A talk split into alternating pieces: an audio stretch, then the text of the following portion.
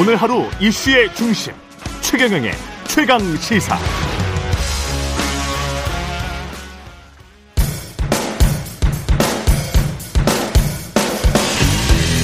강병원의 정치 백신. 네, 정치에도 백신이 필요합니다. 나쁜 정치, 막말 정치, 공학 정치 거부하는 강병원의 정치 백신 더불어민주당 강병원 의원 나오셨습니다. 안녕하세요. 안녕하세요. 강병원 의원입니다. 예. 그 한동훈 법무부 장관 후보자 인사청문회 인사위원은 아니 이, 저, 이 청문회 위원은 아니셨죠? 예, 저는, 저는 법사위는 아니고요. 음. 저는 한덕수 국무총리 후보자 아. 인청특위의 간사를 맡아서 아, 했었습니다. 그랬죠.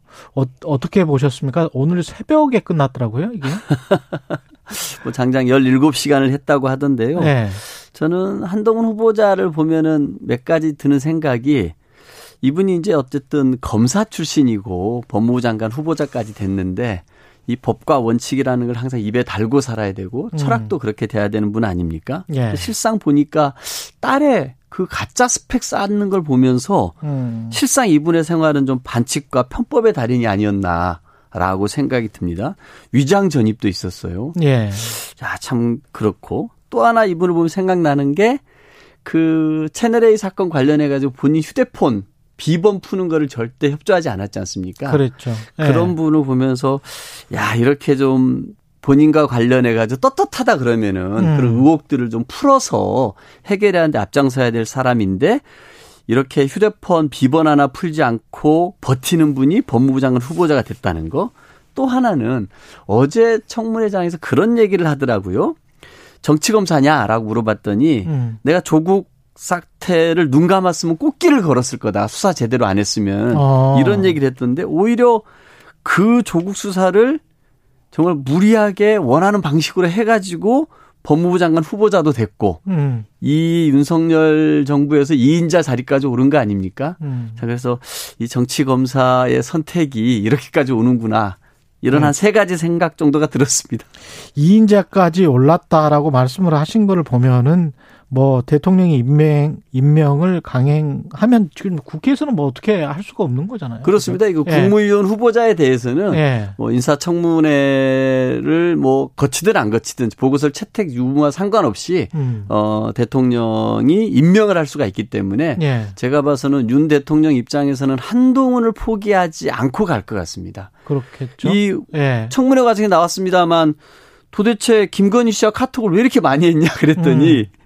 어, 뭐, 윤 총장하고 통화가 안 돼서 했다는 거 아닙니까?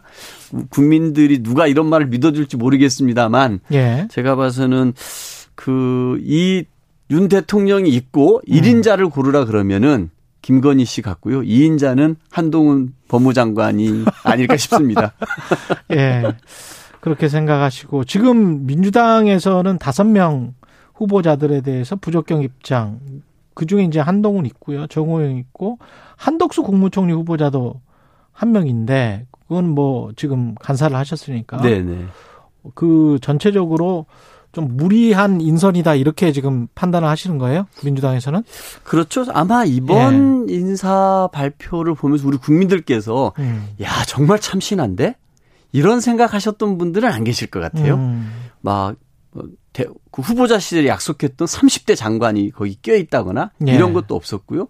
뭔가 여성들을 뭐 대폭 중용한 것도 없었습니다. 예. 그러니까 후보자 시절에 약속했던 건 하나도 실현한 건 없고 보면은 결국은 검찰 그리고 뭐 고등학교 후배 음. 그리고 40년 지인 음. 이렇게 채워진 뭔가 경육남이라 그랬죠. 경상도 그리고 60대 남성으로 음. 다양성이라는 거는 찾아볼 수 없는 그런 내각이 돼버렸습니다. 미래를 읽기보다는 아마 과거로 좀 회귀해야 되는 모습이었고 실제 이분들이 청문회 전부터 온갖 구설과 비리 의혹이 휩싸임으로써 인사 참사에 국민들 굉장히 분노하지 않았습니까? 예. 아마 윤 대통령의 이 출발부터 지지율이 낮은 이유가 뭐 청와대 용산 이전을 무리하게 추진하는 것도 있지만 이런 인사 대참사도 있지 않나 싶고요. 음. 이렇게 함량 미달의 국무위원들을 모아놓기도 힘들 것 같은데 왜 이렇게 했을까? 저는 윤석열 대통령이 이제 다 책임져야 될 문제가 아닌가 싶습니다. 저는 그런 의미에서 이 전체적으로 이번 인사가 만사란 얘기도 있는데 좀더 윤 대통령이 다양한 분들의 의견도 듣고 뭔가 국민들에게 참신하고 그리고 미래의 희망을 보여줄 수 있는 그런 인사를 했었어야 되는데 오히려 윤 당 대통령이 갖고 있는 뭔가 일방 독주와 고집 이런 이런 이미지를 오히려 강화시키는 음. 인사가 되지 않았나 싶고요. 특히 정호영 후보자 같은 경우는 윤리적으로나 도덕적으로 떳떳하다라고 당당하게 얘기하는 모습을 보면서 아마 우리 국민들이 기가 차지 않았을까 싶습니다. 근데 총리 인준안 같은 경우는 총리 없이 이제 총리 인준안을 민주당이 부결시키면 총리 없이 가겠다고 하니까 네.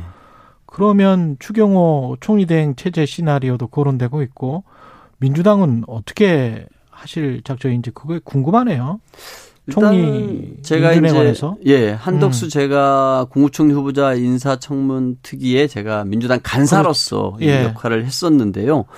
어 저는 한덕수 후보자를 음. 그 물어봤습니다. 왜 윤 당선인이 음. 한 후보자를 지명했겠느냐. 이 정치권에서는 노무현 대통령 때 총리를 했고 호남 출신이기 때문에 음. 음. 뭔가 이렇게 통과를 염두에 두고 지명한 것 같은 한 것 같은 너 어떻게 생각하냐 그랬더니 약간 좀 이렇게 뭐 횡설수설하시고 넘어가셨어요. 음. 근데 제가 봐서는 윤 대통령도 그렇고 한덕수 후보자도 그렇고 책임 총리라는 거를 굉장히 강조를 했었습니다. 예. 그거는 뭐냐면은 헌법에 나와 있는 총리로서의 이런 국무위원 후보자에 대한 재청권, 음. 해임 건의권 그 역할을 다할 때만이 이 제왕적 대통령제 폐해를 그나마 줄일 수 있는 거 아닙니까? 예. 근데 과연 한덕수 후보자가 그런 모습이었는지 전 아닌 것 같고 윤 대통령이 이 국회 인준만을 생각했다 그러면은 이거는 뭔가 그런 시대에 맞는 총리상을 적합한 사람을 했다기보다는 단순히 인준 통과형으로 했다는 거 아닙니까? 음. 그거는 정말 의전 총리, 대독 총리를 골랐다는 얘기로밖에 저는 안 들렸습니다. 실제 인사청문회를 해보는 과정에서 정말 김현장에서 4년 남짓 있으면서 간담회 4건밖에 안 했다는 거예요. 어떤 일 했냐 그랬더니 4건 했는데 고문료는 20억을 받았고 그리고 정말 공직을 나온 이후에 떠나온 이후에 그 10년 사이에 축제한 게 44억이 됩니다. 이 기간 동안에 자선단체 기부한 거 얼마입니까? 물어봤더니 42만 4천 원이 전부예요. 어.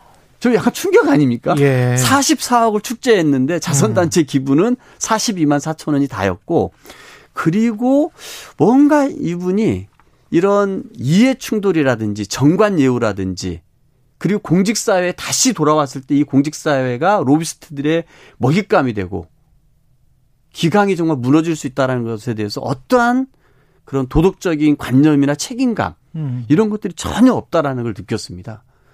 근데 이제 비판은 그렇게 하시는데 이게 초대 내각이어서 초대 네. 내각 총리라서 부결을 시키는 게 조금 좀 정치적으로는 상당히 부담스러울 것 같거든요. 제가 저는 보기에. 인천 특위 위원들하고 함께 논의를 했는데요. 예. 이거를 정치적인 사안으로 받아 봐서 음.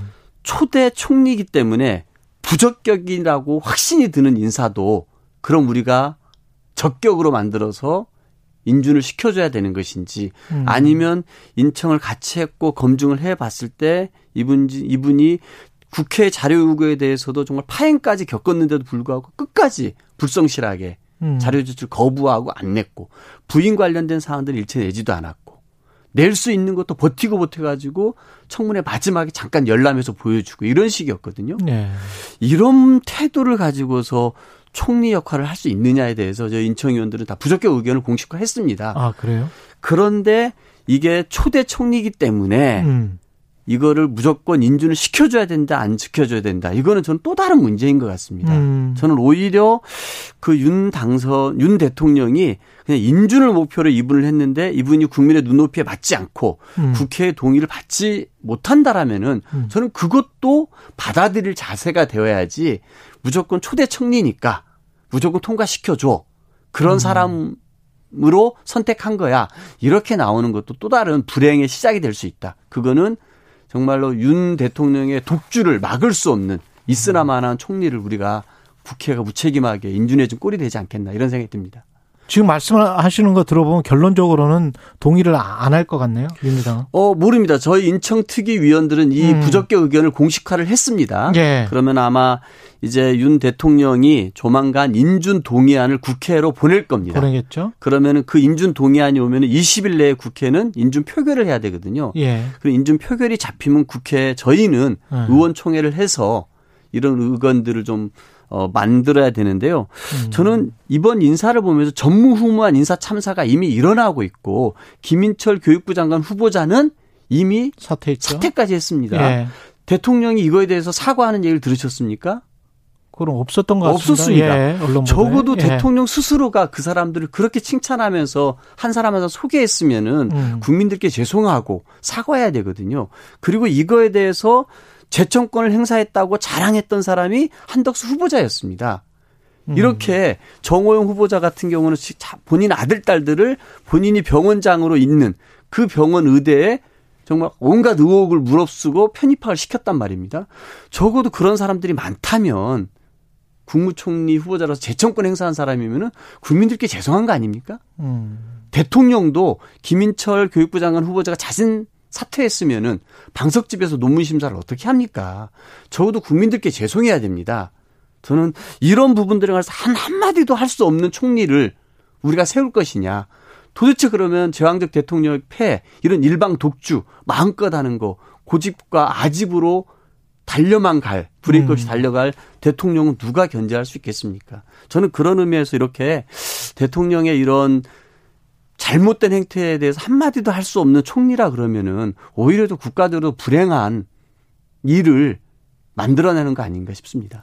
지금 차관 인선도 했고요. 그 다음에 대통령실 인선 지난주에 마무리됐었는데 검찰 출신들이 공직기강 법률 총무 뭐 인사 뭐 이쪽 한 다섯 개 정도를 장악을 했더라고요. 그다음에 뉴라이트 출신들도 꽤 있는 것 같고 어떻게 보세요? 전반적으로? 저는 이번 그 대통령실 비서관 인사나 이런 예. 것들을 보면서 가장 상징적인 인물이 이시원 공직기강 비서관입니다. 음. 잘 아시죠? 예, 예. 이 서울시 공무원이었던 유호성 씨를 음. 간첩으로 둔갑시킵니다. 그것도 증거를 조작을 해서요. 음. 그래서 이건 대법원에서 정말 혼이 났죠 검사들이. 결국은 이거에 대한 책임을 지고 이시영 검사는 제가 봐도 이거는 윤석열 검찰총장이 조국처럼 했으면은 다 형사처벌 받고 감방에 가 있어야 될 검사입니다. 음. 근데 정직 1개월로 끝냈어요. 그래도 공직사에서 정직 1개월이면 굉장히 중한 징계 아닙니까? 그렇죠. 이런 사람을 네. 공직기강 비서관을 세웠어요.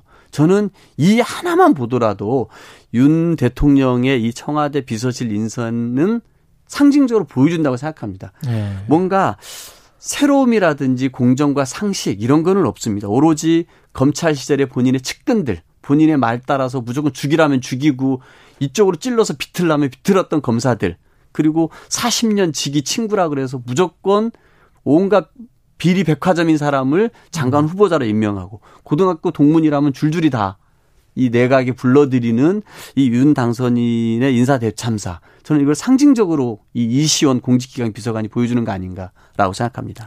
그때 그 지방선거 이야기를 좀 해야 되겠는데 이 판을 보면은 아무래도 그래도 5월 10일 오늘 대통령 취임을 하고 한 2주 후에 벌어지는 선거라서 어, 새 정부에 대한 기대감도 좀 작용을 할 것 같고 민주당 입장에서는 어, 상당히 대선에서 뭐 10대 7이었잖아요. 그때 그 구, 구도를 보면 광역 지자체장 예.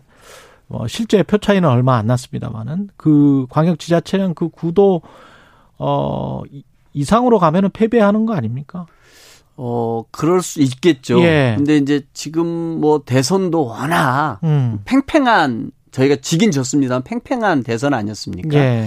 어, 그리고 지금 윤 당선인의 이 청와대 용산 이전 같은 경우에는 아마 윤 당선인을 지지했던 윤 대통령을 지지했던 보수 지지자들도 왜 저렇게 무리하게 하나 이런 생각을 많이 하고 있고 윤 대통령의 출발 이 지지율 자체도 퇴임하는 문재인 대통령보다 낮은 지지율 아닙니까?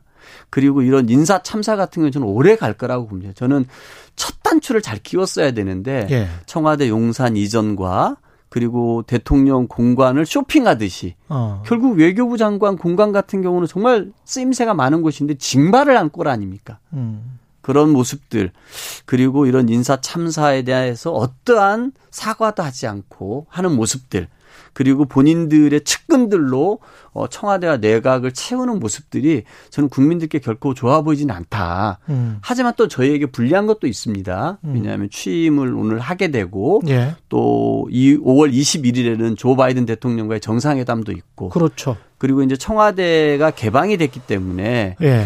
뭐 제가 아무래도 가보면 또 좋겠죠. 뭐. 그런 생각도 있을 겁니다. 저는 그런 부분들이 플러스도 작용을 예. 할 텐데요. 예. 결국은 저는 국민들은 이런 어쨌든 이런 국정의 난맥상들이 펼쳐지게 되면 그 모든 책임은 결국 이제는 대통령과 여당이 지게 됩니다. 음. 이제 아까 어 총리 인준 안 해줘? 그러면은 총리 없이 갈 거야라는 말들을 과연 국민들이 좋게 볼까요? 음. 저는 이거는 당선인이 첫 일성으로 내세웠던 통합과 협치의 정면으로 배치되는 겁니다. 예. 그러면 국회가 이런 판단을 하고 논의를 할 때는 국회를 설득하기 위해서 노력을 해야 되는데 총리 없이 가자.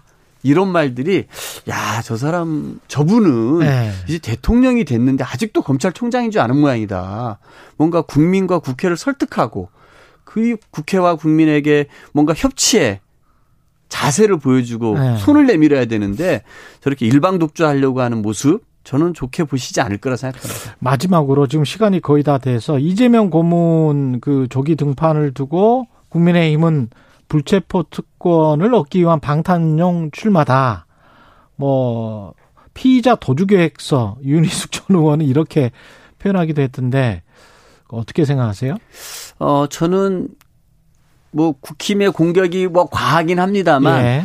오해받을 수도 있다. 음. 이런 생각이 듭니다. 그래서 어 솔직히 이제는 이미 출마를 선언해 버렸기 때문에 의미 네. 없는 말이긴 합니다만 음. 어, 꼭 이 선택이 정답이었을까 이런 생각은 합니다. 하지만 저는 수사를 받아야 하는 국회의원이 수사를 받을 수 없는 국회 상황은 아니지 않습니까? 그렇죠. 예, 뭐 네. 뭐 이렇게 보면은 뭐 정찬민 의원도 그랬고 아 정정순 의원요, 예. 정창민 의원도 그렇고 이상직 의원도 그렇고 음. 국회 체포 동의안이 제출되면은 저희가 다 통과를 시켰습니다.